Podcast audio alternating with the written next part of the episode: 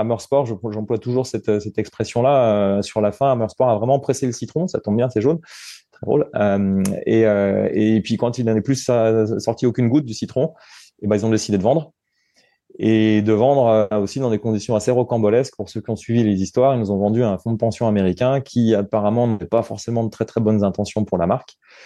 Heureusement, euh, le système français euh, est fait de telle manière que nos dirigeants de l'époque ont réussi à nous à mettre Mavic sous la protection, du tribunal du commerce dans une dans une procédure de redressement judiciaire mais volontaire de la part de Mavic. Trésorerie, ça allait encore à peu près à ce moment-là mais c'était vraiment un redressement judiciaire volontaire pour pouvoir se sortir des griffes de ces Américains malveillants.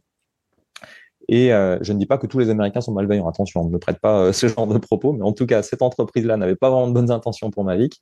Et le tribunal de commerce s'est chargé de nous trouver euh, des, des nouveaux propriétaires. Euh, donc il y a eu pas mal de bruit à cette époque-là. On hmm. sortait de, on sortait de Covid, donc c'était des périodes un peu, un peu perturbées euh, pour les salariés Mavic encore plus que pour euh, le monde en général, puisqu'en plus de, en plus de, de, de, ce choc qui a été le Covid, les confinements et tout ça, on avait nous-mêmes une entreprise en, en, grande difficulté. et donc il a fallu trouver un, un repreneur dans tout ça. Donc il y a eu beaucoup de candidatures.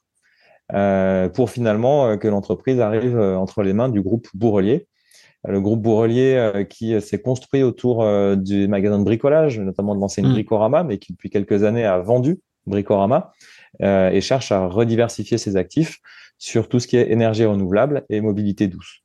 Donc ils ont pas mal d'activités dans tout ce qui est hydroélectrique, champs d'éoliennes, des choses comme ça.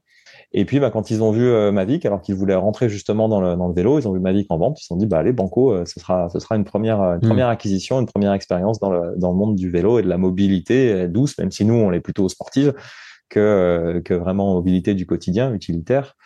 Euh, mais, mais tout ça, ça pourra changer justement à l'avenir sous leur, sous leur impulsion. Hmm. Et donc, on a la chance maintenant, au sein de ce groupe Bourrelier, d'être, d'être vraiment bien considéré, d'être entre les mains de gens qui sont extrêmement bienveillants qui ont euh, de la patience, c'est pas toujours le cas des investisseurs, euh, et qui ont aussi euh, une, une, une, haute opinion de, de, la marque, et donc qui veulent faire des choses bien avec la marque. Et donc ça va prendre du temps, forcément, à, réorganiser, à réorienter un petit peu stratégiquement la, marque, à la repositionner. Mais en tout cas, ils s'en donnent les moyens, et, c'est très bien pour, pour l'ensemble des salariés de l'entreprise.